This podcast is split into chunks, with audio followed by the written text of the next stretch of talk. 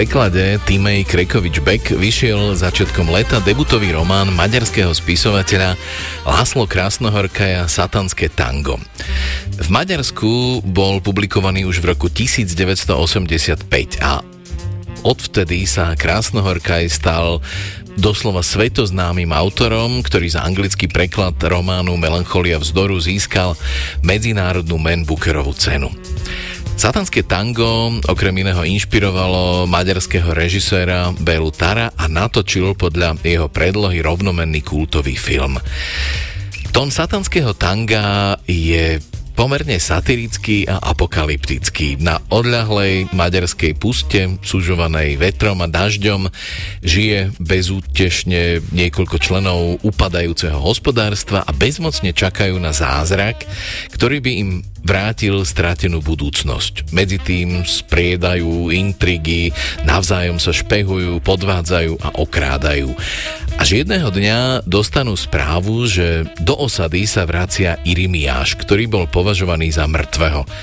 To vzbudí v malej komunite osadníkov rozporúplné reakcie, u jednej časti to vyvolá nečakanú nádej a druhí sa zase obávajú pomsty a zatratenia. Ukážku z románu Satanské tango vám v preklade Týmej Krekovič-Beck prečíta Roborot. Doktor si vyzul baganče, stiahol si ponožky a vyžmykal z nich vodu. Skúsil nájsť cigaretu, ale v premočenej škatuli nenašiel ani jednu použiteľnú. Slabé svetlo dopadajúce cez otvorenú bránu rozjasnilo kúsok zeme a debny. Z tmy sa vynárali len obrysy a fľaky. Akoby kde si v diálke začalo šramotenie potkanov. Potkany? Tu? Začudoval sa doktor a spravil niekoľko krokov do hĺbky hangáru. Nasadil si okuliare a prižmúrenými očami zízal do hustej tmy. Ale šramot sa už neozýval. Vrátil sa teda k bráne, obliekol si ponožky, baganče. V podčívke kabáta pošúchal zápalkou, čo ak sa mu ju predsa len podarí zapáliť – Pokus bol úspešný a vo svetle plameňa, tak o 3-4 metre ďalej, sa na zadnej stene hmlisto vykreslilo niekoľko stupienkov schodiska vedúceho na ďalšie poschodie a on, bez akéhokoľvek špeciálneho cieľa, spravil pár krokov hore. Zápalka však čoskoro zhasla a doktor nenašiel ani chuť, ani zmysel to skúšať znova. Stál niekoľko sekúnd v tme, námatal stenu, a už by sa aj vydal dole, aby sa konečne pustil na cestu do krčmy, keď mu do uši udrel celkom tichý lomos. Predsa len potkaný. Zdalo sa, že tento šramot dolieha z veľkej diaľky, odkiaľ si z najvyššieho poschodia. Jednou rukou sa pridržiaval steny a tak sa vybral hore po schodoch a sotva spravil niekoľko krokov, hluk zosilnel – toto nie sú potkany, ako by preskalo chrastie. Dostal sa na medzi poschodie a do uší mu udrel ešte stále tichý, ale jasne rozpoznateľný útržok reči. V najodľahlejšej časti prvého poschodia, tak 20-25 metrov od meravo pozorujúceho doktora, sedeli na zemi okolo žmurkajúceho ohniska z halúzia dve ženy – Plámene im ostro osvetľovali tváre, na vysoký strop kreslili veľké rozochmené tiene. Ženy sa viditeľne zahlbene zhovárali, ale nehľadeli na seba, ale na plamene vyskakujúce zo žaravého raždia. A vy čo tu robíte? Opýtal sa doktor na hlas a vyrazil k ním. Tie zdesene vyskočili, potom sa jedna z úľavou zasmiala. Aha, to ste vy, pán doktor. Doktor prikročil k ohňu a sadol si medzi ne. Trochu sa zohrajem, povedal. Ak vám to neprekáža, obe ženy si sadli naspäť k ohňu, nohy si stiahli pod seba a potichu sa chichúňali. Mohol by som si od vás vypýtať cigaretu? Spýtal sa doktor bez toho, aby oči odtrhol od ohňa. Moje sú ako špongia. Pravda, že nech sa páči, odpovedala jedna. Tam ich máte pri sebe, tam pri nohách. Doktor si zapálil a dlho vyfukoval dým. Viete, tento dážď, vysvetľovala jedna žena, práve tu plačeme, ja a Mari, že nemáme prácu. Ja v poslednom čase nejdu k šefty a na to sa prenikavo zasmiela.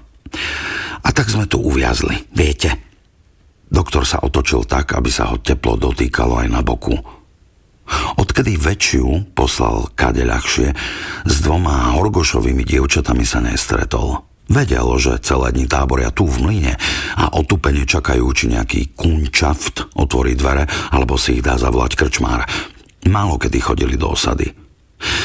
Ani sme neverili, že sa oplatí čakať, pokračovala staršia Horgoška. Viete, veľakrát ide deň za dňom a my tu sedíme. Ide nás poraziť. A nič. Stáva sa, že si takmer skočíme do vlasov. Také sme obidve na nervy. A keď sme tu sami, ešte sa aj bojíme. Menšia horgoška sa zachrypnuto rehoce. Veru, bojíme sa. A s dievčenským šušľaním dodala. Nie je nám tu dobre samým. Na to obe krátko štekavo zapišťali. Môžem si vziať ešte jednu cigaretu? Spýtal sa doktor Mrzuto. Môžete, veď čo by ste nemohli, hádam vás len nebudem odmietať. Menšia horgoška sa na to ešte väčšmi rozosmiala, napodobnila hlas sestry a zopakovala Hádam vás len, nebudem odmietať. To je dobré, vážne, to si dobre povedala. Ich zachrypnutý rehot potom utichol a unavené zízali do ohňa. Doktorovi dobre padlo teplo.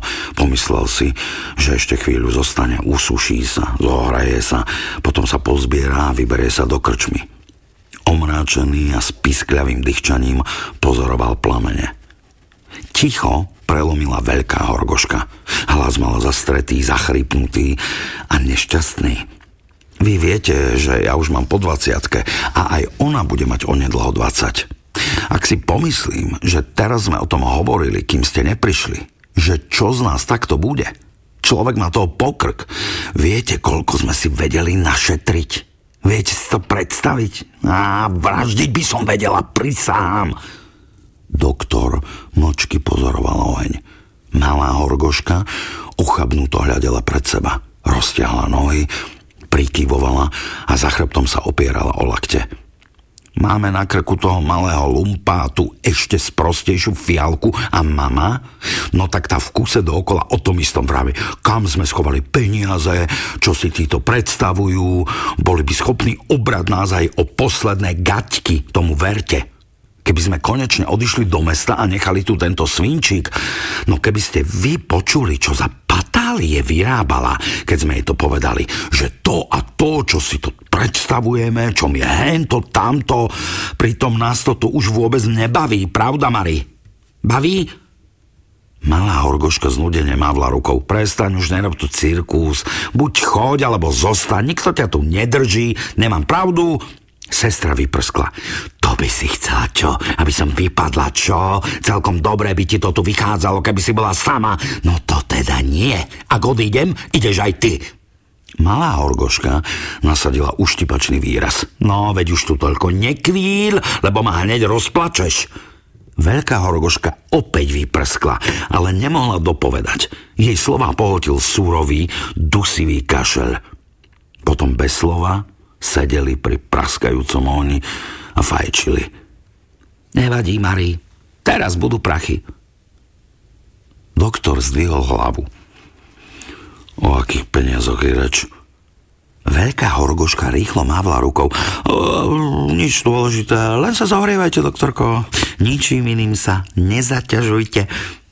Ešte chvíľu posedel, potom si vypýtal niekoľko cigariet a suchú zápalku a vybral sa dole po schodoch.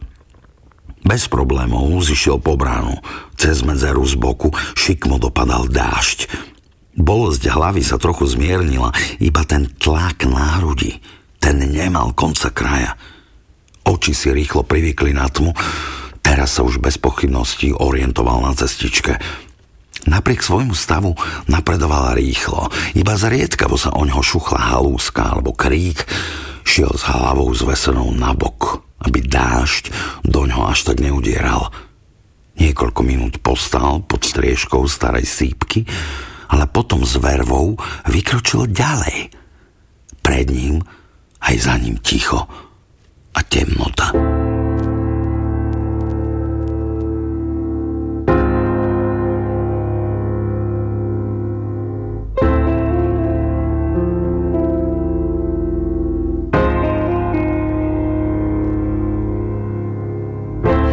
Zasvieti, kde je aj tma. Láska je v nej, milované, prekukli sa. Mora tmavá neuskočí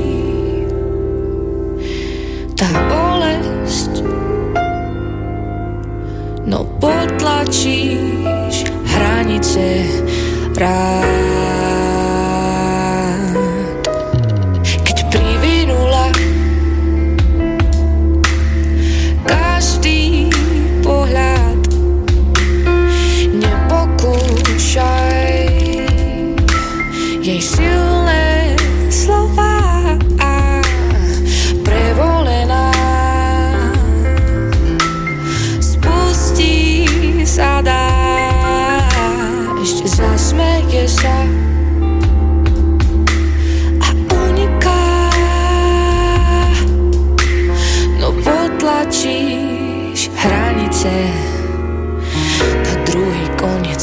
在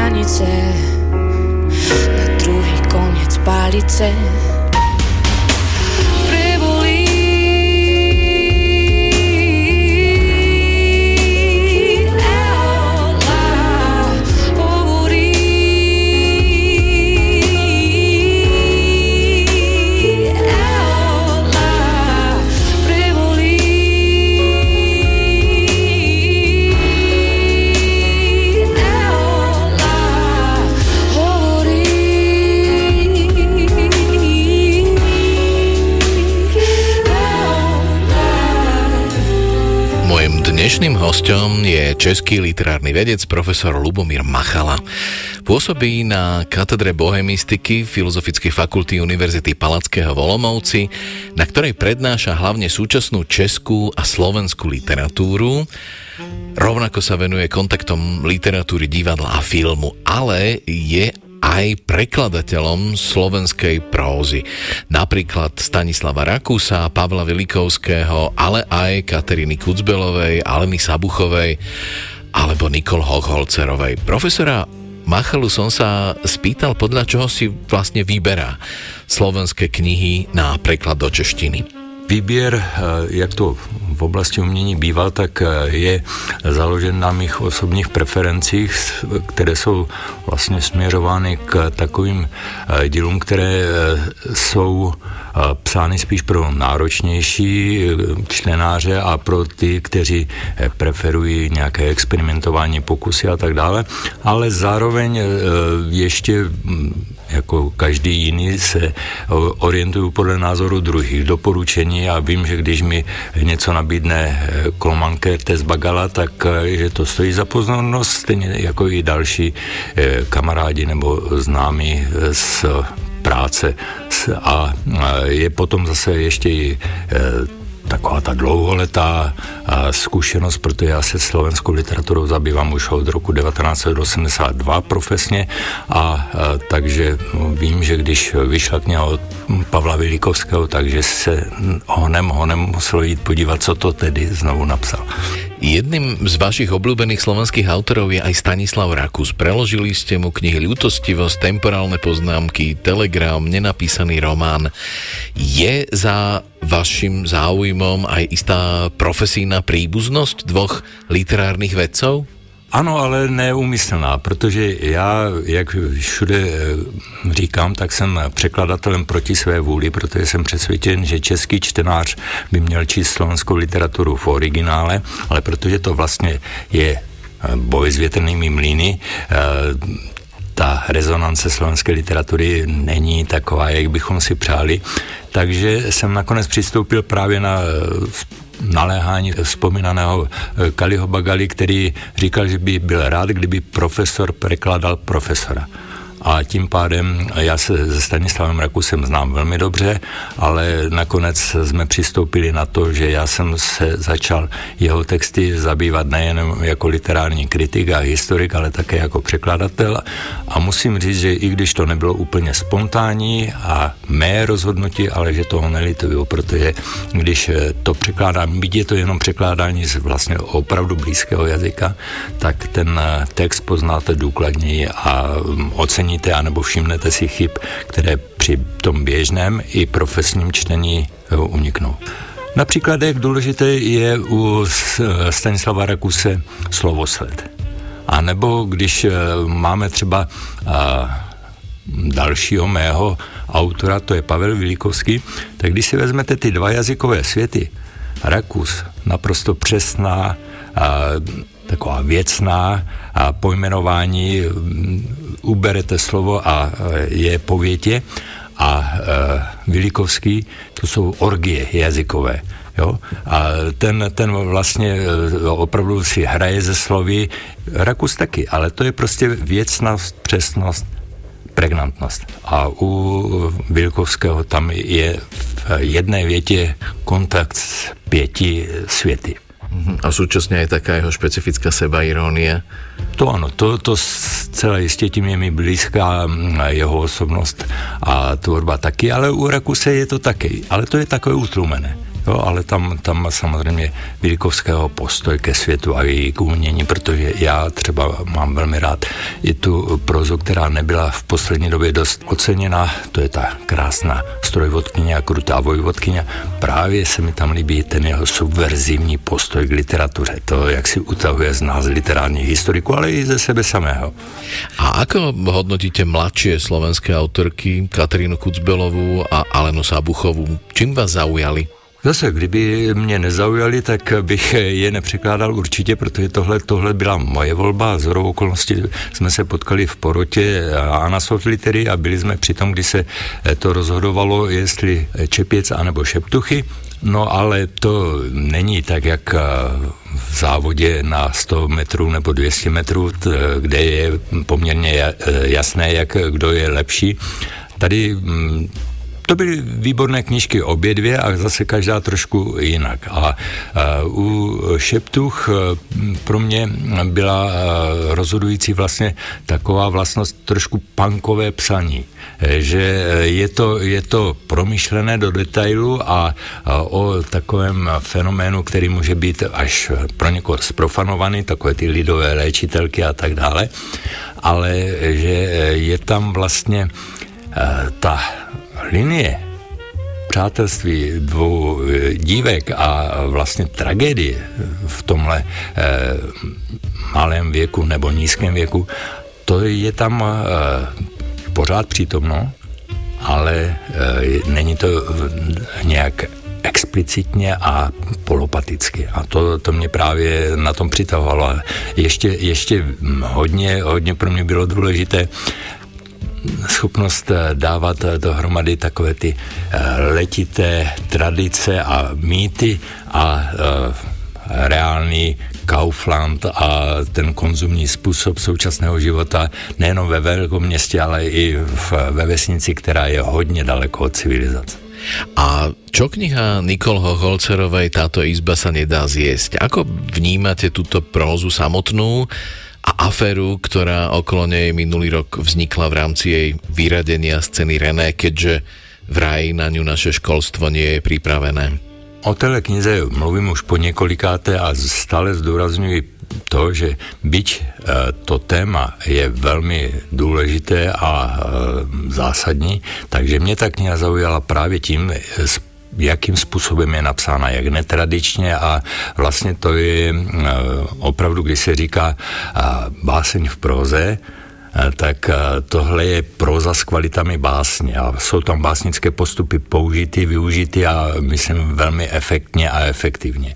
Takže pro mě tady ty tance, jestli je to vhodné pro středoškoláky nebo ne, nebyly až tak důležité s tím, že já si myslím, že eh, když něco těm středoškolákům nedoporučíte nebo zakážete, tak to je úplně to nejzákladnější co, eh, doporučení, které můžete udělat. A, a ono se to děje neustále. Ono se třeba neví, že v české literatuře, nebo zapomnělo se na to, že klasika a Nikola Šuhaj Loupežník byla ve 30. letech také zakázána na středních školách. A hm, teď prostě hm, Holcerová nebyla zakázána, ale nebyla doporučena, aby se o ní debatovalo, diskutovalo, o to víc se o ní debatovalo, diskutovalo. Já bych se radši zúčastnil nějakého semináře, kde bych eh, těm studentům ukázal, eh, jak, co se dá udělat s eh, rytmem slova, s významem obraznosti a tak dále. Proto v tom je ta síla té knižky. Polský preklad knihy Čepiec Katariny Kucbelovej sa nedávno dostal do výberu nominácií na významnú stredoeurópsku cenu Angelus spolu s dielami takých autorov ako Oksana Zabuško, Saša Stanišič alebo Judith Čalanský. A ktorí slovenskí autory sú vám ešte blízky a prečo? Tak eh, já mám eh, odedávna velmi rád eh, knihy Dušana Mitany, ale to už jsou vlastně staří ještěři, tady tohle všechno. A když bych měl z mladších autorů vybírat, tak byl jsem potěšen tím, že vlastně knížka, která už vyšla zhruba před 20 lety, Nadia má část od Williama Klimáčka, tak ji teďka mý kolegové ze Slovensk- z Ústavu slovenské literatury objevují, jak vynikající knížka to je. A je Jo, takže Bilo Klimaček, i když on má uh, opravdu velmi široký a je hodně produktivní, což se neodpouští, uh, takže um, třeba William Klimáček je, je taky uh, autor, kterého velmi rád uh, čtu, uh, Bala to je taky mm, síla, to vlastně je i osobnost velmi výrazná a jeho texty eh, si myslím, že jsou velmi důležité pro poznání současné slovenské literatury a zase je překládaný do mm, české literatury, ale není ta rezonance bůh jaká. Marek Varas taky. To, to jsou věci, které v české literatuře nemají obdobu. A myslíte si, že je dôležité, aby literatúra reflektovala súčasnú spoločnosť a jej traumy, lebo mám pocit, že tá slovenská to robí iba minimálně. Takhle, já bych řekl, že jeden z mých základních okruhů badatelských, čtenářských je literární experiment. A potom vztah eh, literatury a politiky, literatury a společnosti, protože to je velmi důležité eh, ne z toho důvodu, že eh, by snad společnost měla nějak úkolovat literaturu a naopak zase literatura vysvětlovat, co, co je dobré a co je špatné, ale ten vztah je odedávna velmi těsný a, a předstírat, že neexistuje takzvaná angažovaná literatura, to je nesmysl. Je to sprofanovaný termín, ale právě, že literatura eh, má tu moc eh, upozornit a jitřit témata, která by měla být reflektována víc. A, mm, ale je to tak, že tohle se mm, může dělat taky na zakázku, ale musí se to umět. A ne, nemělo by to brá, být bráno jako nějaké úkolování, ale zase, když si vezmete, Michelangelo taky dostal zakázku a je to do dneška vnímáno jako zásadní dílo. Takže ono, i to úkolování, když si to neradí přiznáváme, tak hraje dost důležitou roli, nebo může hrát. Ale naspět k vaší otázce. Je to, je to dost důležitá a opomíjená někdy kvalita literatury, to, to že upozorní na nějaké problémy. Upozorní na to, že společnost se s nimi eh, vyrovnává nedostatečně nebo je zamlčuje, přehlíží a tak dále. Je to důležitá věc. Lebo ja teda osobne mám pocit, že, že v tomto tá slovenská literatúra je taká nie veľmi ne, necítim to tam, hej? Že, že, že necítim to, že by som sa vlastne akože z kníh slovenských autorov nejak o tej spoločnosti v podstate veľa dozvedel. Mm-hmm. E, rozumím, ale víte, když si přečtete Samko Táleho, e, respektíve e, prvú a druhú knihu o cintoríne, to je pár stránek, ale máte tam slovenskou společnost uh, úplně zásadním způsobem odhalenou. Že? Uh, máme tady uh, Petra Pišťanka, Rivers of Babylon. Sice jsou to věci už starší, ale nedá se říct, že by slovenská literatura v tomhle směru neměla dostatek třeba i odvahy. Igor Očenáš, Keby, rýchle dějiny e, budoucnosti Slovenska. To je zase věc velmi zásadní, takže nedá se říct, že by to bylo jak nějaký silný proud, ale zase bych to nevnímal, jako že to absentuje ve slovenské literatuře. Aspoň z uh, širšího pohledu ne.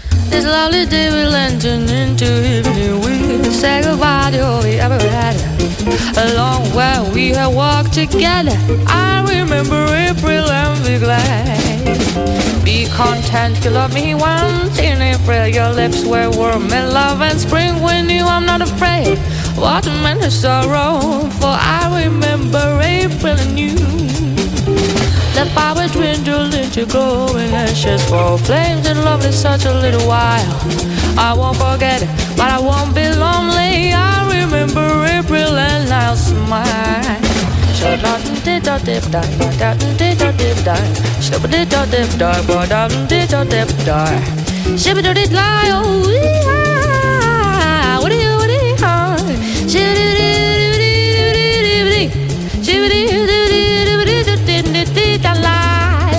Why would I, abity, why would I, abity, dum dum down.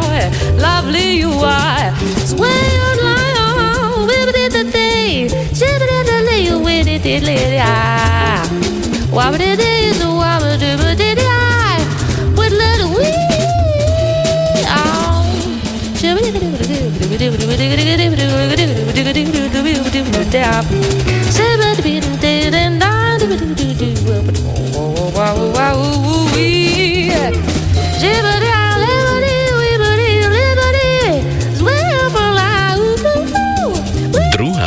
Dnešná ukážka pochádza z románu Chyť zajaca bosnianskej autorky Lany Bastašič, ktorý získal pred dvoma rokmi cenu Európskej únie za literatúru. Pred mesiacom vyšiel aj v slovenskom preklade Miliny Svitkovej a musím povedať, že ma zaujal viac ako mimoriadne. Dejový rámec je pomerne konvenčný. Bosnianská emigrantka s literárnymi ambíciami Sára žije so svojím írským priateľom už 12 rokov v Dubline. Jedného dňa jej z Bosny zavolá najlepšia priateľka Leila, s ktorou sa rozišli za pomerne dramatických okolností a spýta sa, či má vodičský preukaz a môže ju odviezť z Mostaru do Viedne, kde by sa mal nachádzať jej zmiznutý brat Armin. No a začína sa cesta z juhu na sever, ale najmä cesta do spomienok na minulosť, do obdobia dospievania pred vojnou v bývalej Juhoslávii. Práve z konfrontácie oboch priateliek živelnej a divokej Lélii a introvertnej Sáry sa ukazuje, že nie všetko sa udialo presne tak, ako o tom Sára hovorí, keďže jej spomienky sú často vedené snahou o udržanie vlastných istôt. Z tradičného rámca road tripu vystupuje do popredia originálne rozprávanie na tému neistej pamäti, hravé variovanie niekoľkých intertextuálnych motívov. Napríklad Alice v krajine zázrakov alebo Stevensonovho ostrova pokladov. Nasledujúca ukážka opisuje situáciu po tom, čo obe kamarátky takmer havarovali, keď Leila strhla volant do kukuričného poľa, lebo jej bolo treba ísť na záchod. Ukážku z románu Chyť zajaca od Lany Bastašič vám v preklade Miliny Svitkovej prečíta Jana Kvantíková. Ľahla som si na zem. Naraz som pocítila nevysvetliteľnú únavu. Potrebovala som prestávku. Od tmy, šoférovania aj od Lejly. A potom som začula jej kroky. Prichádzala čoraz bližšie a bližšie. Vedela ma nájsť uprostred tmy, ako keď žraloky zavoňajú krv na kilometre ďaleko. Kukurice sa odrazu premenili na bezvýznamné slamky. Nad sebou som zbadala jej chudú siluetu s bielými prameňmi vlasov, ktoré mi padali takmer až do tváre. Rozplietla si vrkoč. Odhrnula od seba dotieravé steblá a sadla si na zem. Načiahla sa za mojimi chodidlami. Chcela ich nadvihnúť a položiť si ich do lona, na čo som sa tak silno strhla, že som ju nechtiac kopla do lakťa. Bolo mi to jedno. Nech ju to bolí. Do paroma, čo je to s tebou, Leila? Povedala som a vstala. Do paroma, čo je to s tebou?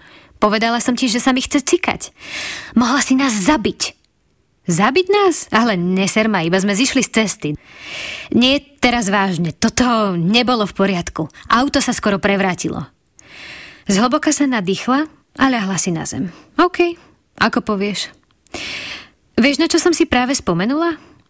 Opýtala sa ma a obratom si sama odpovedala. Pamätáš sa na Maju zo 4. B?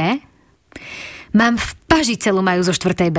Najprv to divadlo s angličtinou, u kneževičky a teraz tieto sračky. Už mi je zle z týchto tvojich somarín.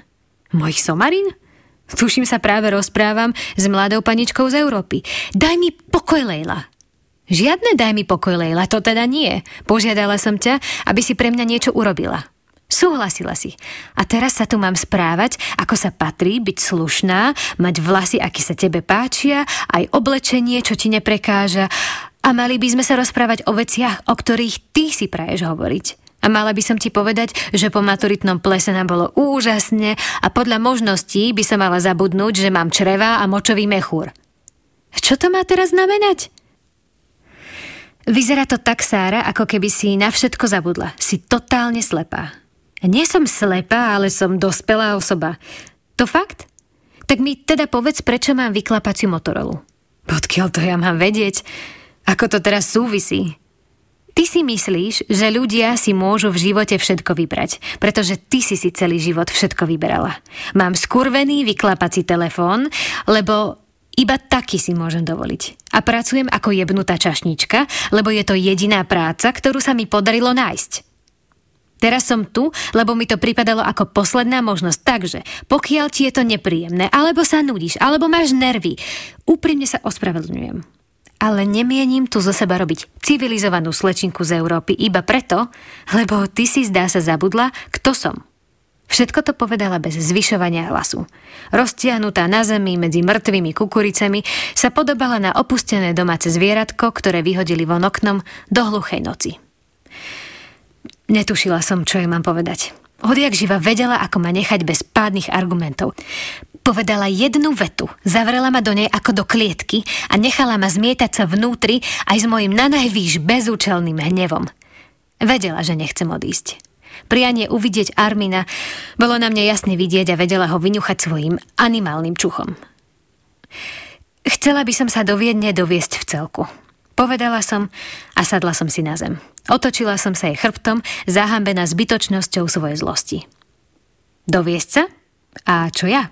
Vezieš aj mňa? Alebo je toto iba Sárina cesta, Sára sa vezie v celku? Ach jaj, Leila, prestaň už trepať dve na tri. Jasné, že sa vezieme obe, som tu kvôli tebe.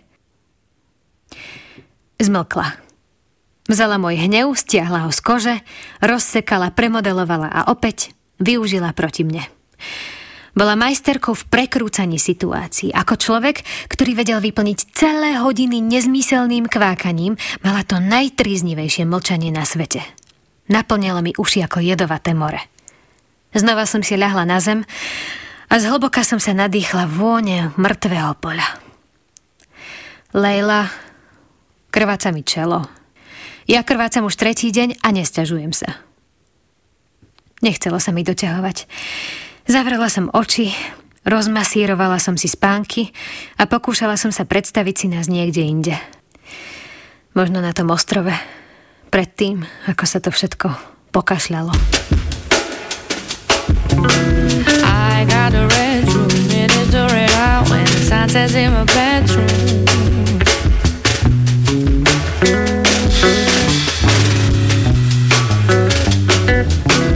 I got a red room, it is the red out when the sun sets in my bedroom. bedroom. Feels like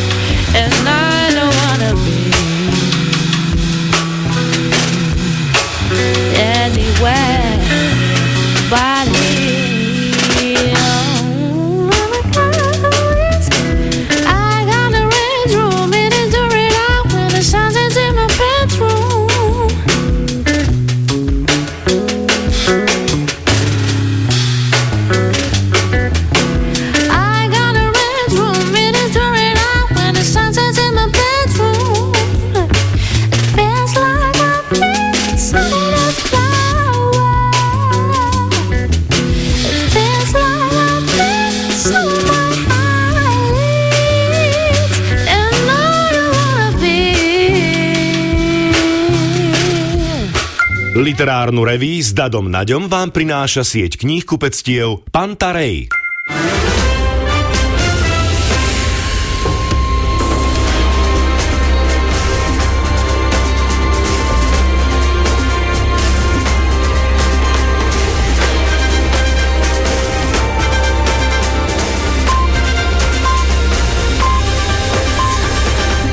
Bolo 23 hodín.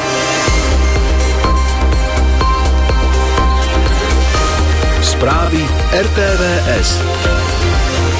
Kiev hlási útok na Čonharský most aj postup pri Bachmute. Výzva Zapni sa pre Slovensko má zvýšiť záujem o dobrovoľníctvo. Zajtra bude oblačno až zamračené, miestami so zrážkami a 22 až 27 stupňov. Nerušené počúvanie želá Katarína Borovská. Ukrajina v rámci protiofenzívy zaútočila na Čonharský most, ktorý spája Krym s Chersonskou oblasťou a postúpila aj pri Bachmute. Informovala o tom ukrajinská armáda s tým, že most, ktorý je významnou zásobovacou trasou pre Rusov, je po útoku poškodený. Moskvou dosadený šéf Chersonskej oblasti Vladimír Saldo predtým informoval aj o ukrajinskom raketovom útoku na tamojšiu železnicu. Tvrdil, že všetkých 12 rakiet Rusi zneškodnili. Informácie nie je možné bezprostredne overiť.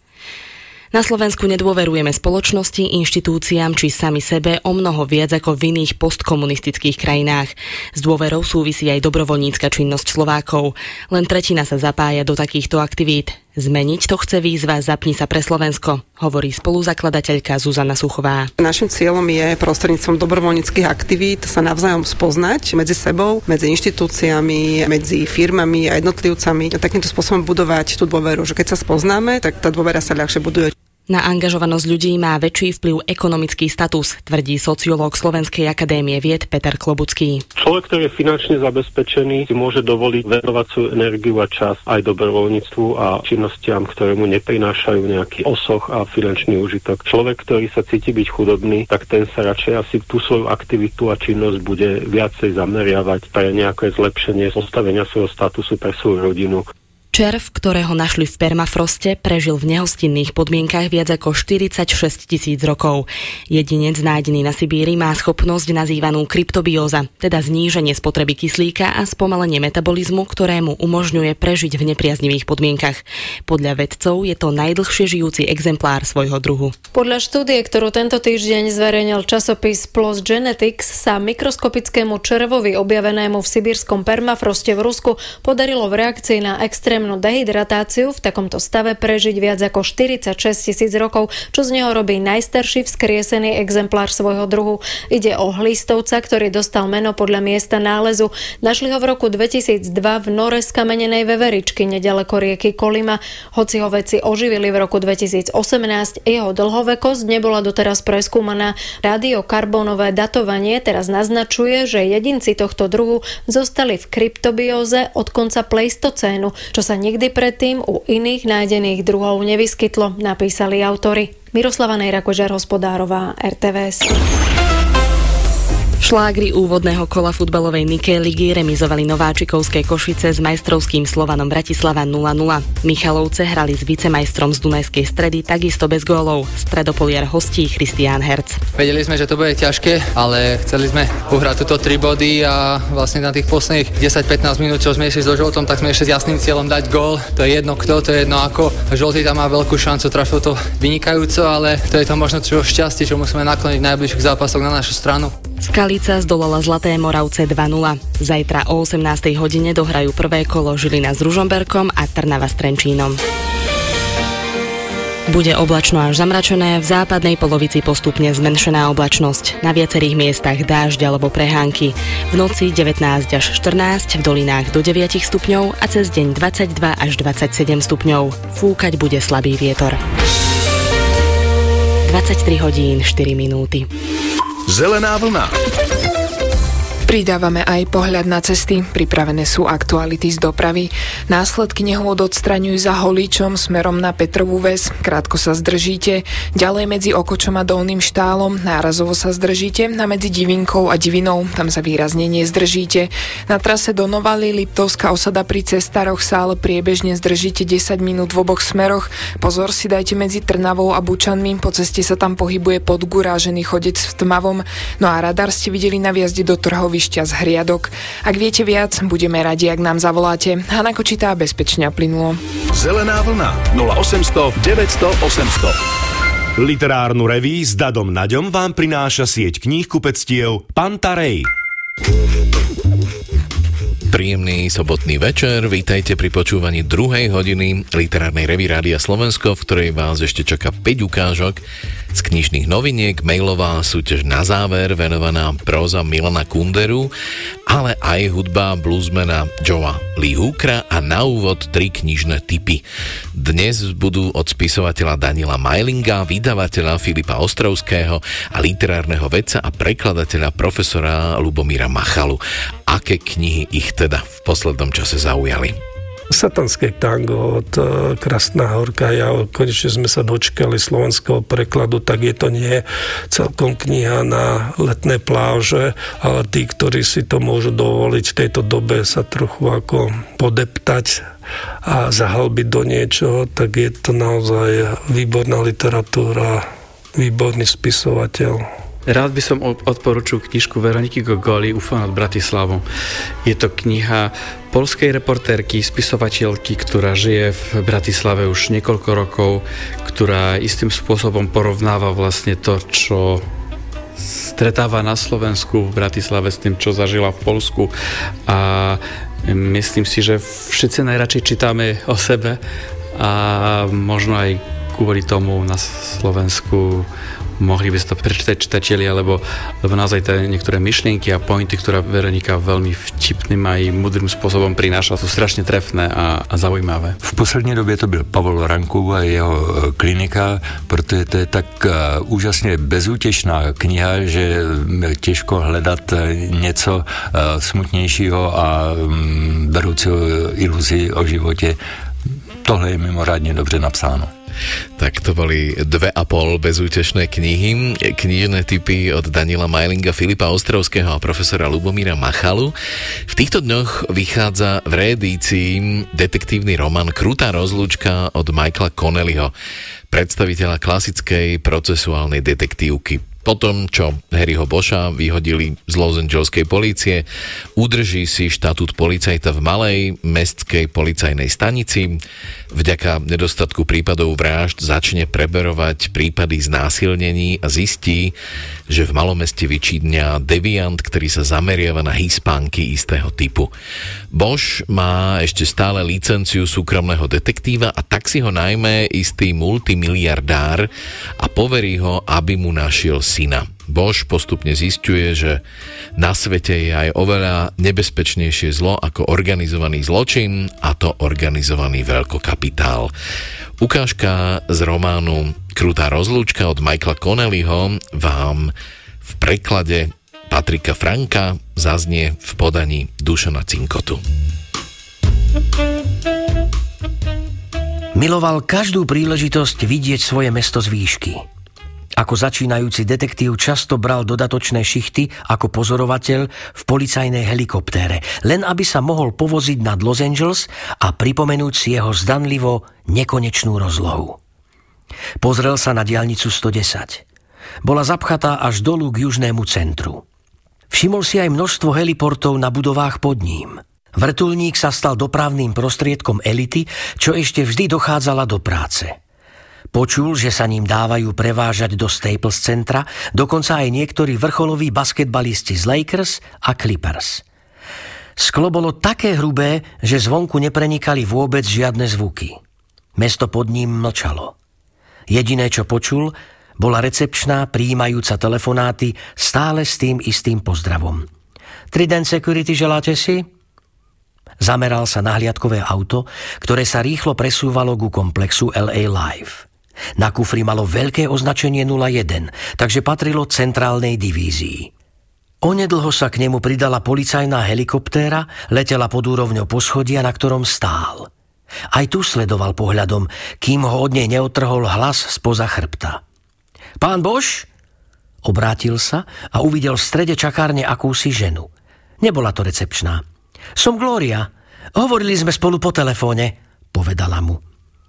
Áno, jasné, prikývol. Asistentka pána Krejtona. Rada vás poznávam. Poďte so mnou, prosím. Dobre. Ešte chvíľu a asi by som skočil. Neusmiala sa. Viedla ho cez dvere na chodbu s rovnomerne rozmiestnenými akvarelmi. To sklo je odolné proti nárazu, vyhlásila. Odolá aj hurikánu 5. kategórie. Dobre vedieť, povedal. Aj tak som len žartoval. Váš šéf má vo zvyku nechať ľudí čakať.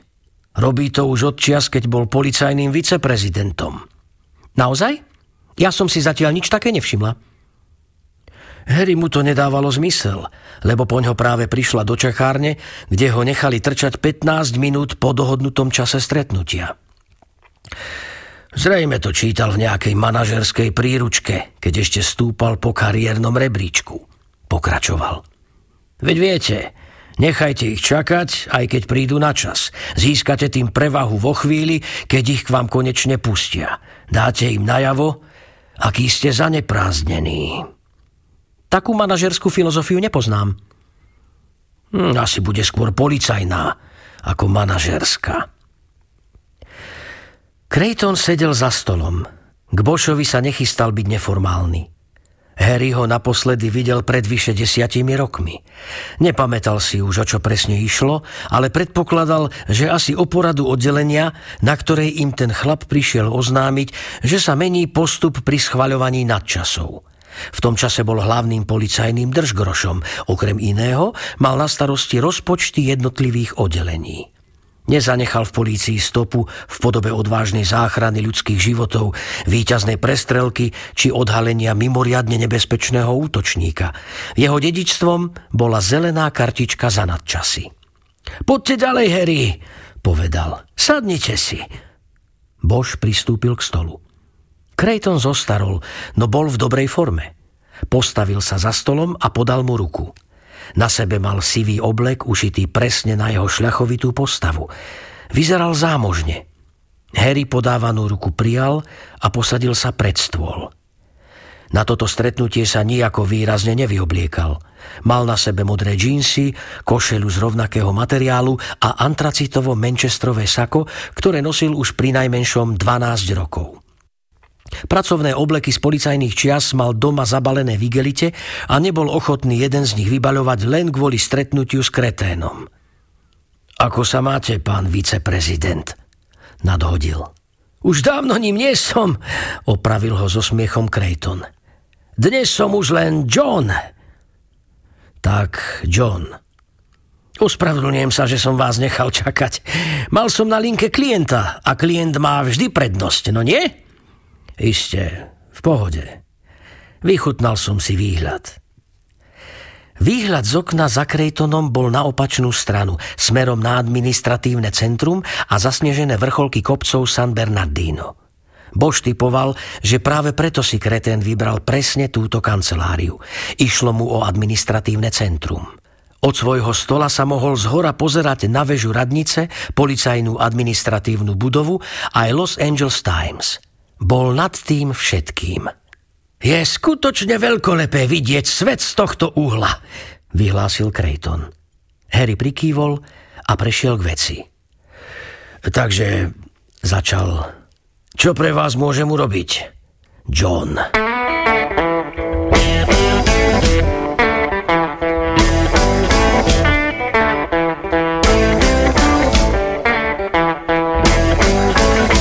Boom, boom, boom. Shoot you right down at all your feet. Take you home with me. Put you in my house. Boom, boom, boom, boom. Mm-hmm. Mm-hmm. I love to see you walk up and down the floor when you're talking to me. That baby talk. I like it like that. When you talk like that, you knock me dead. Then on my feet. How, how, how, how.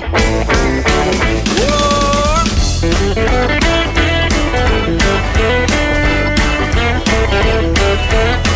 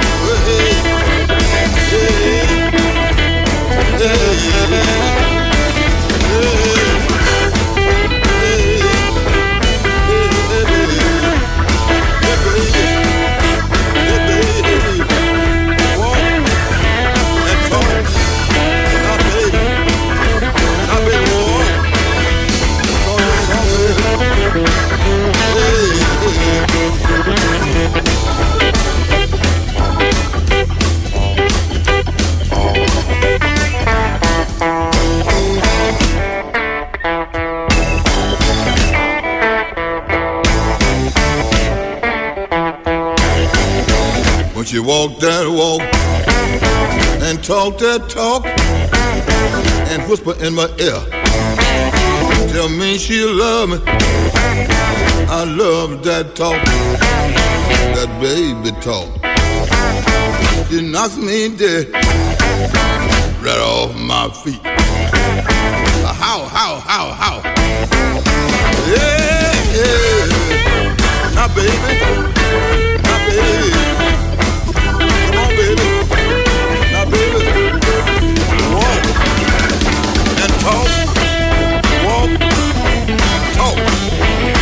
Baby.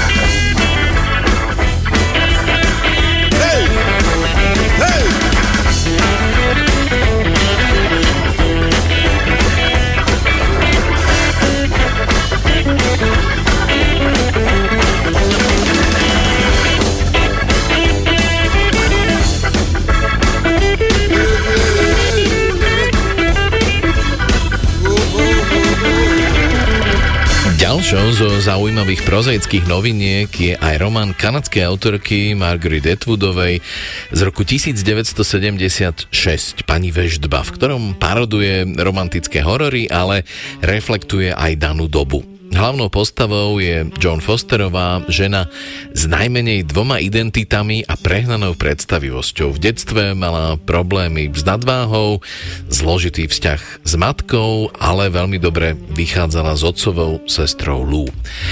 Pred skončením strednej školy utiekla z domu, udržiavala milenecký pomer so starším mužom, potom sa zalúbila do bipolárneho Artura, za ktorého sa neskôr aj vydala. Teraz píše pod pseudonymom Brakové romány.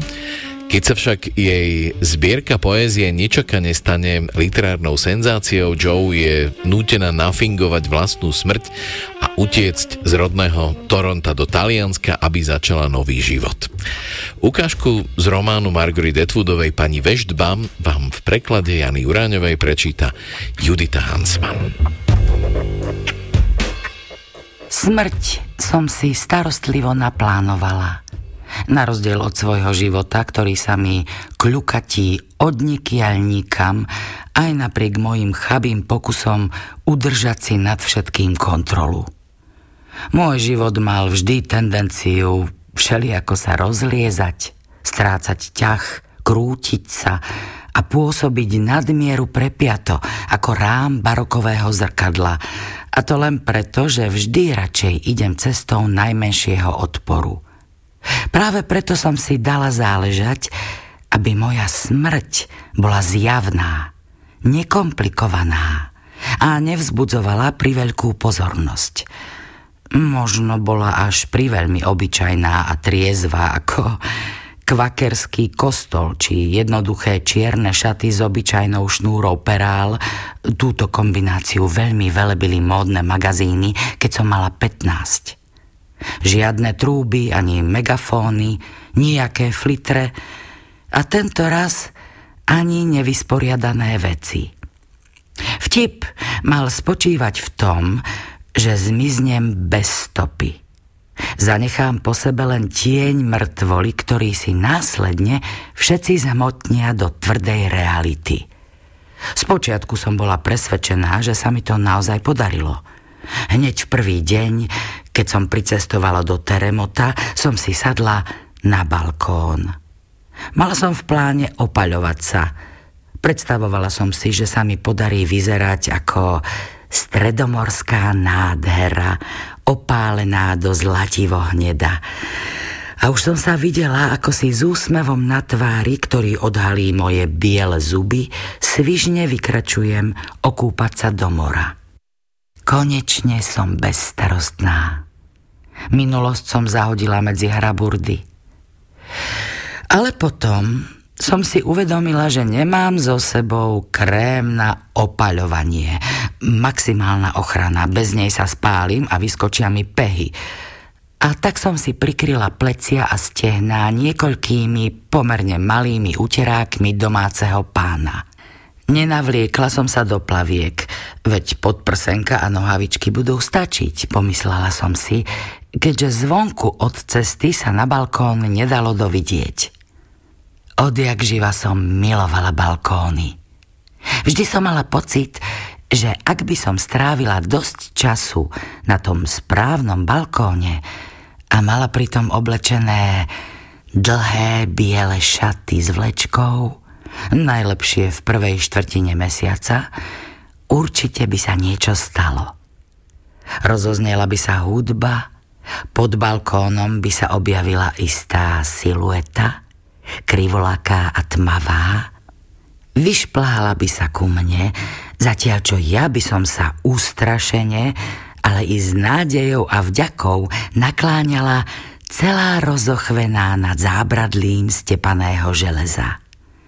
Lenže tento balkón nie je bohvie ako romantický. Zábradlie má geometrické tvary z 50. rokov, podlaha je vyliata betónom a už sa začína drobiť.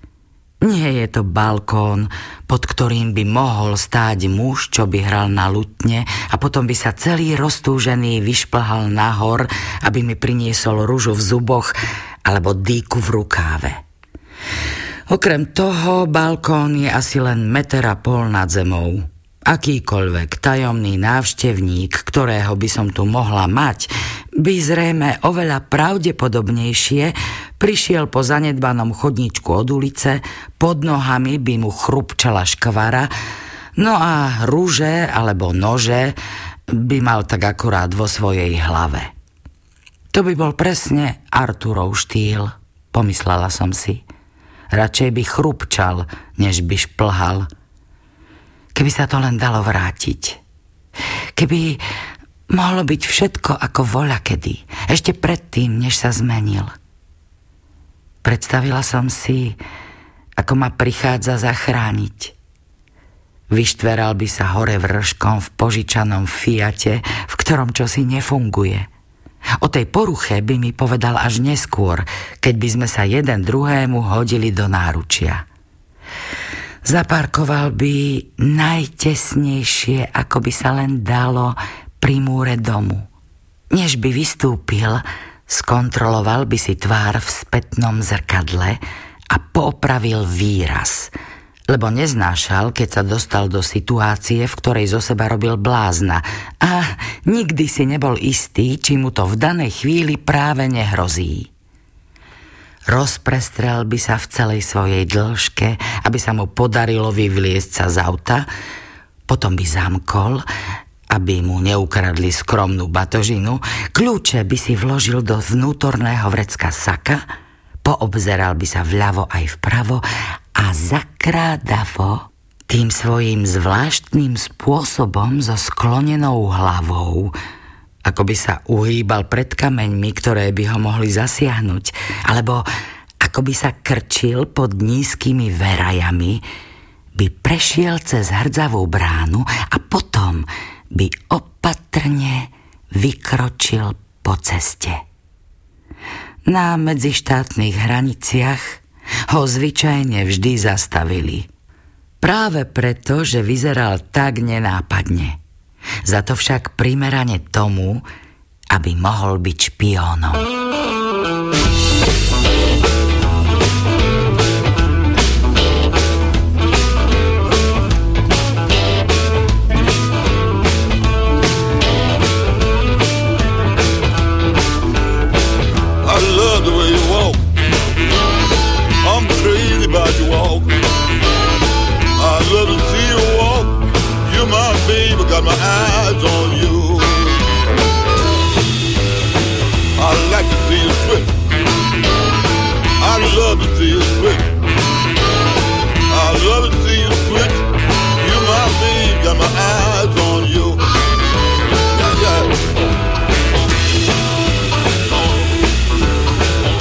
Dimples in your jaw.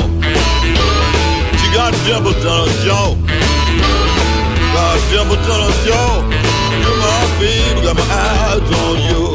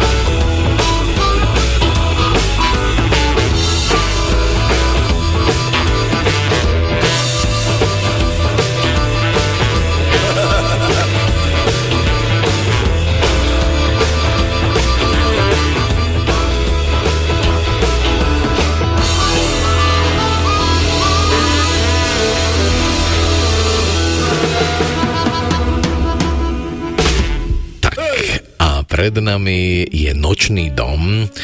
Norský autor kriminálnych románov Jo Nesbo po svojej mega úspešnej detektívnej sérii s Harrym Hulem a sérii knih pre deti chcel pravdepodobne skúsiť nový žáner, tentoraz horor v štýle Stephena Kinga a Výsledok je podľa mňa dosť rozpačitý. Hlavnou postavou nočného domu je 14-ročný Richard, ktorý sa po smrti rodičov presťahoval k rodine do mestečka Balantín. Keď nahúcká kamaráta Toma, aby z telefónnej budky zavolal náhodnému neznámemu, znie to ako neškodná zábava, Slúchadlo však začne Toma požierať zaživá priamo pred Richardovými očami. Zrozenému mladíkovi nikto nevarí a tak sa rozhodne pátrať na vlastnú pesť. Situácia sa vyostrí, keď zmizne ďalší Richardov spolužiak a jemu zostáva jediný spojenec, sympatická rebelka Karen, do ktorej je už dlho tajne zamilovaný.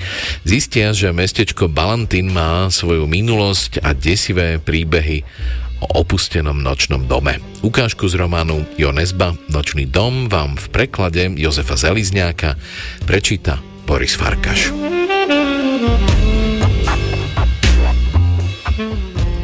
Čo budeme robiť? Spýtal som sa. Už som mal pocit, že mi pod šatami lozia mravce. Potreboval som sa ich zbaviť. A to sa dalo len tak, že ma niečo privedie na iné myšlienky. Ja musím ísť domov, hlesol Tom. Ešte nechoď, zastavil som ho. Nasleduj ma. Neviem, prečo som si spomenul na telefónnu búdku na kopčeku pri ceste na kraji lesa. Zvláštne miesto pre telefónnu búdku v dedine ako Balantine. Nikdy som nevidel nikoho odtiaľ volať, len občas pri nej zastalo nejaké auto. Kým sme prišli k červenej búdke, slnko ďalej kleslo k horizontu. Takto z kraja jary sa stmievalo zavčasu. Natlačili sme sa do búdky, zatvorili sme za sebou dvere a zvuky zvonku stíchli. Po ceste prešiel kamión so zablatenými pneumatikami. Spod plachty mu trčali veľké polená. Zmizol na vozovke, ktorá prechádzala ako priamka plochou monotónnou krajinou k hranici okresu. Na poličke pod telefónom ležal žltý telefónny zoznam. Nebol hrubý, no očividne sa doň zmestili všetky čísla nielen v Balantine, ale v celom okrese. Začal som listovať. Tom sa demonstratívne zadíval na hodinky. Ja som slúbil, že budem doma o pst, umlčal som ho. Prst sa mi zastavil pri mene Imu Jonason – Zvláštne meno, isto nejaký čudák.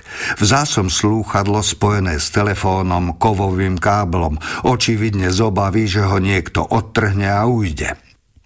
Vyťukal som číslo Imu Jonasona na lesklých kovových tlačidlách. 6 čísel. V meste sme mali 9, ale v regióne, kde majú 4000 stromov na obyvateľa, 6 stačí. Podal som slúkadlo Tomovi. Vydesene sa na mňa pozrel. Povedz ahoj imu, som diabol a pozývam ťa do pekla, lebo tam patríš. Tom zavrtel hlavou a vrátil mi slúchadlo. Urob to, kretén, inak ťa hodím do rieky. Tom, najmenší chlapec v triede, sa schúlil a ešte väčšmi sa zmenšil. Žartujem, zasmial som sa. V tej tesnej telefónnej búdke mi vlastný smiech znel cudzo. No tak Tom, len si uvedom, ako tým zajtra pobavíme spolužiakov. Postrehol som, že som v ňom čosi prebudil. Predstavu, ako ho v škole obdivujú.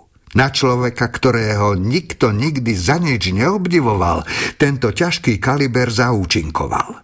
Rovnako aj to, že som povedal my, on a ja. Dvaja kamaráti páchajú spolu zbojstva, volajú kade tade a zvíjajú sa v krči od smiechu. Musia sa držať okolo pliec, aby nespadli, keď sa ozve ten chudák na druhom konci linky a pýta sa, či naozaj volá diabol. Haló? Hlas prichádza zo slúchadla. Nedalo sa určiť, či je to muž alebo žena, dospelý alebo dieťa. Tom sa na mňa pozrel. Načene som prikývol a on sa usmial. S víťazoslávnym úsmevom si priložil slúchadlo k uchu. Naznačoval som mu perami slova. Tom na mňa hľadel a opakoval ich bez akéhokoľvek náznaku zakoktania. Ahoj Imu, som diabol a pozývam ťa do pekla, lebo tam patríš. Zakryl som si ústa dlaňou, aby som mu ukázal, že ledva zadržiavam smiech. Druhou rukou som mu kývol, aby hovor ukončil. Tom však nezložil. Zostal stáť so slúchadlom pri uchu. Ozýval sa z neho šum. A, a, a, ale koktal Tom zrazu biely ako mŕtvola. Zarazil sa. Bielá tvár mu zmeravela v šokovanom výraze. Nie, zašepkal a zdvihol lakeť. Uveril by som, že sa snaží otrhnúť slúchadlo od ucha. Opakoval čoraz hlasnejšie. Nie, nie, nie! Voľnou rukou sa zaprel o sklo búdky, ako by ju chcel odtlačiť. Potom sa mu slúchadlo s vlhkým mľasknutím odlepilo od spánku, ale videl som, že ho čosi nasleduje. Po tvári mu stekala za golier krv. Už som zbadal slúchadlo a neveril som vlastným očiam. Polovica ucha sa mu prilepila na krvavé perforované slúchadlo. Ten pohľad sa nedal pochopiť. Najprv akoby drobné čierne dierky vsali krv a potom kúsok po kúsku zmizla aj polovica ucha, ako keď človek zmýva zvyšky jedla do umývadla. Richard, zašepal Tom rozochveným hlasom a s lícami zmáčanými slzami. Ako by si neuvedomoval, že práve prišiel o polovicu ucha. O, o, on po, po, povedal, že ty a ja zakryl slúchadlo dlaňou, aby ho ten druhý nepočul. M- my, my sa... Tom, zreval som. Ruka, pusť telefón. Tom sklopil zrak až vtedy si všimol, že prsty mu miznú v dierkach slúchadla. Chytil ho a pokúsil sa vytiahnuť lapenú ruku. Márne. Zo slúchadla sa začalo ozývať mlaskanie, ako keď môj očím hlce polievku. Zmizla v ňom ďalšia časť ruky. Pokúsil som sa slúchadlo otrhnúť od Toma, ale nič som nezmehol. Prehryzlo sa až k lakťu, ako by Tom splynul s telefónom. Ja som reval. S Tomom sa však dialo niečo zvláštne. Usmial sa na mňa, ako by ho to vôbec nebolelo, ako keby sa pri pohľade na to bláznovstvo nedokázal ubrániť úsmevu.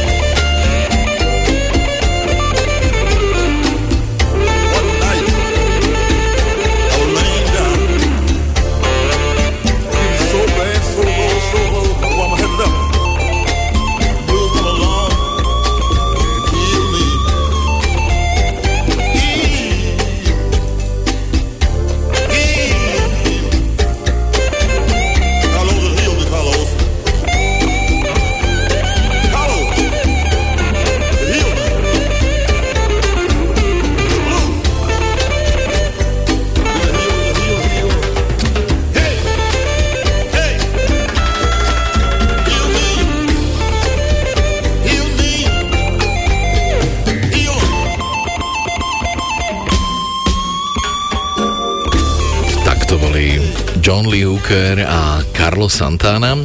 Ďalšou dnešnou novinkou je román britskej autorky Sarah Pearsovej Ostrov. Ide o druhý diel série s detektívkou Ellen Warnerovou, ktorú sme spoznali v krimi thrilleri Sanatorium.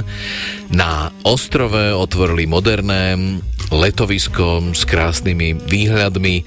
Na toto miesto toto miesto je však známe aj dominantou, ktorú volajú smrtkým kameň. A navyše sa hovorí, že na ostrove masovo spaľovali obete moru, aby zastavili šírenie choroby a ich pot- popol vraj dodnes tvorí viac ako 40% ostrovnej pôdy. Keď pred pavilónom jogy nájdu telo mladej ženy, spočiatku to vyzerá ako tragická nehoda. Na ostrov je povolaná detektívka Ellen Warnerová, aby vyšetrila záhadné okolnosti úmrtia. Obeď totiž nepatrila medzi hostí a v komplexe vôbec nemala byť. Na ďalší deň zahynie pri potápaní iný host a Elin nadobúda presvedčenie, že ani teraz nejde úplne o náhodu. Ukážku z románu Ostrov od Sary Pearsovej vám v preklade Martiny Šturcelovej prečíta Lucia Vráblicová.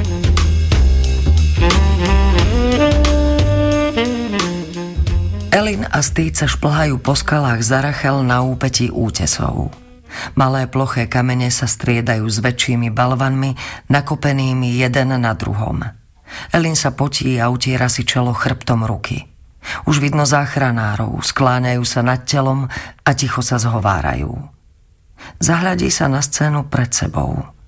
Na skalách leží štíhla svetlovlasá žena, zrejme po triciatke. Má na sebe čierne šaty, Ruka ostala ohnutá dozadu v neprirodzenom uhle. Lepka je prepadnutá a roztrieštená v oblasti, ktorá sa dotýka skaly. Biele úlomky kosti a mozgová hmota silno kontrastujú s osivým skalným podkladom a s tmavou kalužou krvi. Ellen prehltne. Niektoré miesta činu sú také živé, že sa na to nedá pripraviť. Toto si bude pamätať ešte dlho po uzavretí prípadu. Z tej výšky nemala šancu, vysloví Stýd zastreto. Starší zo zachránárov, vysoký zavalitý Jon, oznámi. Je mŕtva. Pozrie sa na hodinky. Potvrdenie úmrtia o 7.33 ráno. Otočí sa Gelin a stiahne si rukavicu. Už nastala posmrtná stuhnutosť, očividne vážne poškodenie hlavy, viacnásobné zranenia chrbtice a panvy, Povrchové zranenia zodpovedajú pádu z takej výšky. Elin zakloní hlavu a pri pohľade na zubatý profil útesu takmer dostane závrat. Odrazu sa jej pred očami odohrá pád. Telo tej ženy sa krúti vo vzduchu, hlava na hlas narazí na skalu. Pozrie sa späť na telo. Oči sú zavreté, na pravom je odrenina. Ústa ochabli a vysia nadol. Prechádza zrakom nižšie a zabrzdí na čiernych šatách a topánkach. Jeden roztrapkaný sandál je na poli odopnutý. Na nechtoch vidno dokonalú atramentovo modrú pedikúru. Helen by si v mysli najradšej uchovala túto nedotknutú časť ženy. Nejaké doklady? Nie, ja nevidím ani kabelku či telefón. Buď pri sebe nič nemala, alebo sa to stratilo pri páde. I on si odkašle. Asi sa odvezieme člnom naspäť a necháme vás pokračovať, ak súhlasíte. Jeho slova donútia Elin k aktivite. Siahne do svojej tašky a vytiahne z nej súpravu s forenzným oblečením, návlekmi na topánky a rukavicami. Druhú podá Stýdovi. Môžem pristúpiť? Rachel si prehodí cez hlavu kapucňu na kombinéze. Elin prikývne. Natiahnu si obleky, ktoré v tichu šuštia ešte viac. Počkajú, kým Rachel odfotí telo aj krv pod hlavou. Po niekoľkých minútach Rachel odloží fotoaparát a ohmatá telo vrátane malých vreciek na bočných stranách šiat. Potvrdí, že sú prázdne. Čo stuhnutosť? Zamyslí sa. Podľa mňa ešte nie je kompletná. Telo je tu dlhšie než pár hodín, no nie viac ako 12. Ellen sa má od čoho odraziť. Žena zrejme spadla v skorých ranných hodinách. Môžeme ju otočiť a pozrieť sa na iné rany? Elin zaujímajú najmä možné stopy po útoku, strelné alebo bodné rany. Stýd opatrne obíde telo a zastane priam oproti Ráchel. Napočítajú do troch a telo obrátia. Rachel prezrie chrbát a nohy. Nič. Nevidím iné odreniny okrem následkov pádu škrabancov na dlaniach a ramenách, ani nejaké obranné zranenia, modriny, stopy na zápestiach. Nechty vyzerajú čisto. Elin prikývne. Podľa toho, čo práve povedala Rachel, to možno bol iba pád. Nedá sa však vylúčiť ani verzia, že ženu niekto sotil. Dobre mierené, opatrné postrčenie zozadu by vyústilo rovnako a bez očividných obranných zranení. Rachel znovu schytí fotoaparát a Elin sa pozrie na Stýda. Uzavrieme to tu páskou, vytvor prístupový chodník a sprav záznam. Nepredpokladám, že by sem niekto zablúdil, ale pre istotu. Ak to tu zvládneš sám, zavolám Anne a potom zájdem za Leonom. Dobre. Stýd spraví krok vpred, no tvár má odrazu červenšiu. Elin zaváha. Deje sa niečo?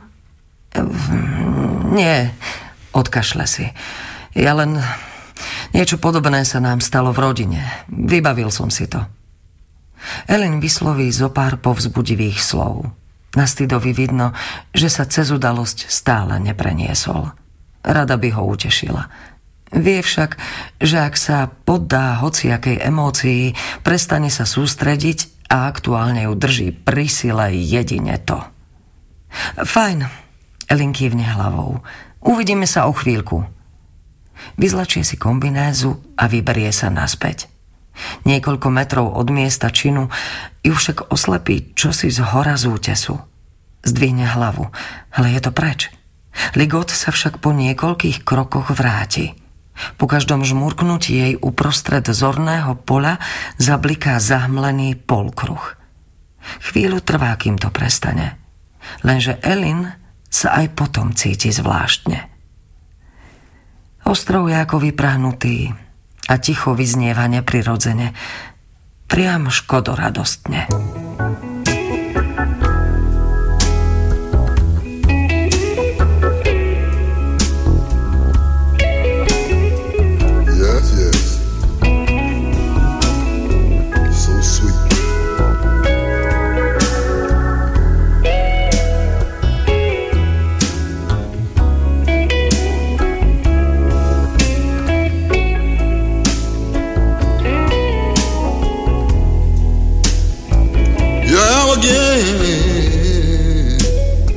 Back on the corner again. Back I belong. Where all always been. Everything the same. It don't ever change. I'm back on the corner again. In the again, in the hill again. Down those ancient streets, down those ancient roads, where nobody knows, where nobody goes. Back on the corner gate, everything the same. It don't ever change. In a healing game. What homeboy sang, songs of praise for the golden days and the heal again, the heal again. Heal. Sing it out loud, sing it like you're proud. Sing it in your name, your name. Sing, heal again. Well, the humble sing, sing the songs of praise. The golden days? Oh, I'm in a healing game. Sing it out loud, sing it like your power, sing it in your name. Hey, Lord, sing me the healing game.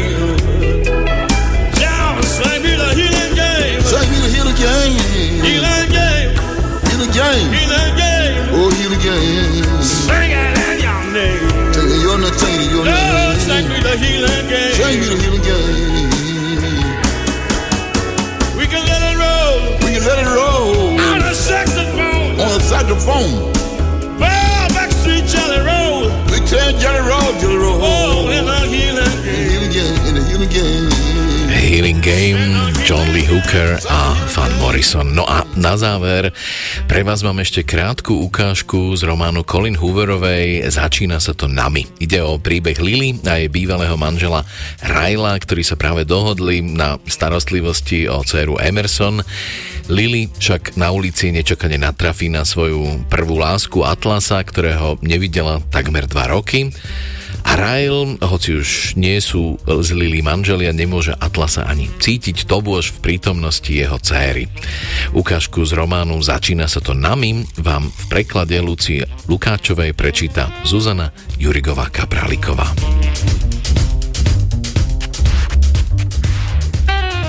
Ešte stále sa mi chvejú ruky, hoci prešli už takmer dve hodiny, čo som natrafila na Atlasa. Nedokážem určiť, či sa trasiem od nervozity alebo od hladu. Od príchodu do práce som nemala čas nič zjesť. Sotva som si našla 5 pokojných sekúnd a spracovala, čo sa dnes ráno stalo. To bolo, že by som zhltla raňajky, ktoré som si priniesla. Naozaj sa to stalo? Naozaj som zasypala Atlasa tými trápnymi otázkami, pre ktoré budem do konca roka chodiť kanálmi. No, nezdal sa mi zaskočený. Pripadal mi veľmi šťastný, že ma vidí. A potom, keď ma objal, ako by sa vo mne čosi spiace náhle prebudilo k životu. Až teraz som sa prvý raz dostala na toaletu a uvidela sa v zrkadle. Chce sa mi plakať.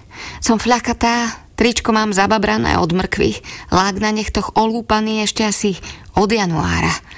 Nie, že by Atlas očakával alebo vyžadoval dokonalosť.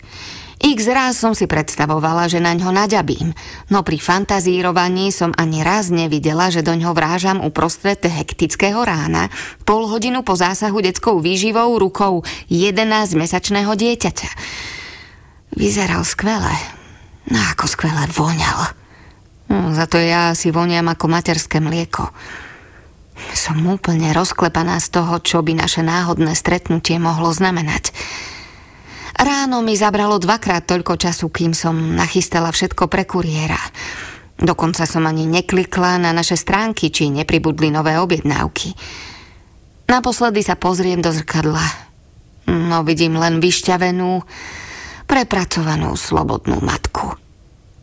Výjdem z toalety a vrátim sa k pokladnici.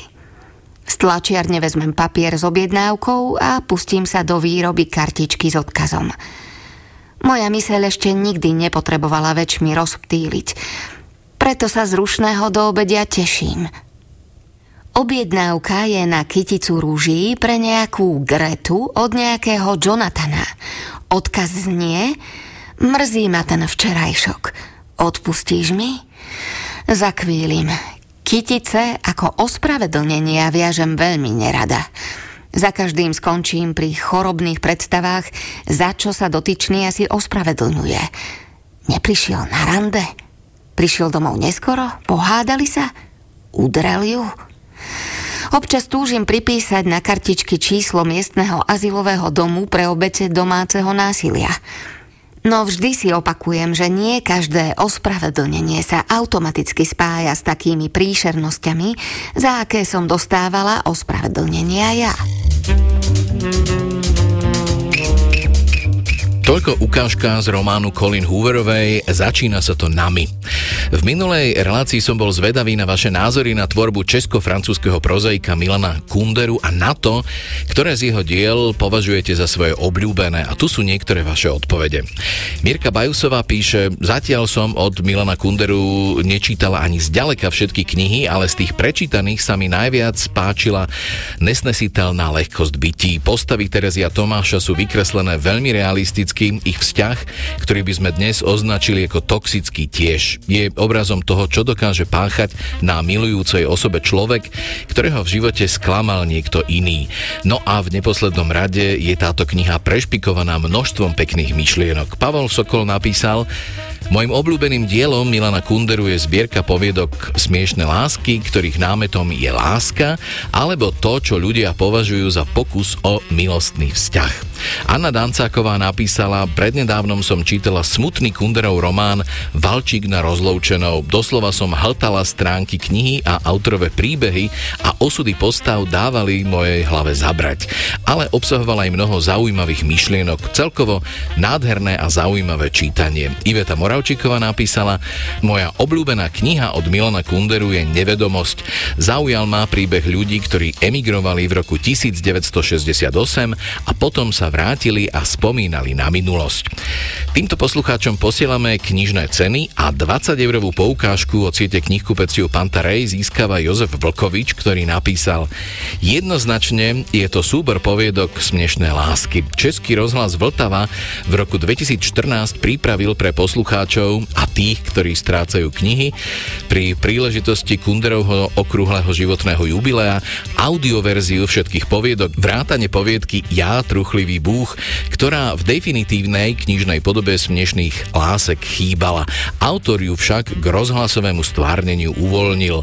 A tak sa z času na čas vytešujem počúvaním týchto geniálnych poviedok v excelentnom podaní českých hercov, napríklad Antonína Přidala, ktorý bol i režisérom. Samozrejme, že som čítala aj majstrové romány a eseje, smiešné lásky mám však z Kunderovej beletristickej tvorby najradšej. Jozefovi Vlkovičovi gratulujeme, no a je tu moja ďalšia súťažná úloha alebo otázka, ktorá znie takto.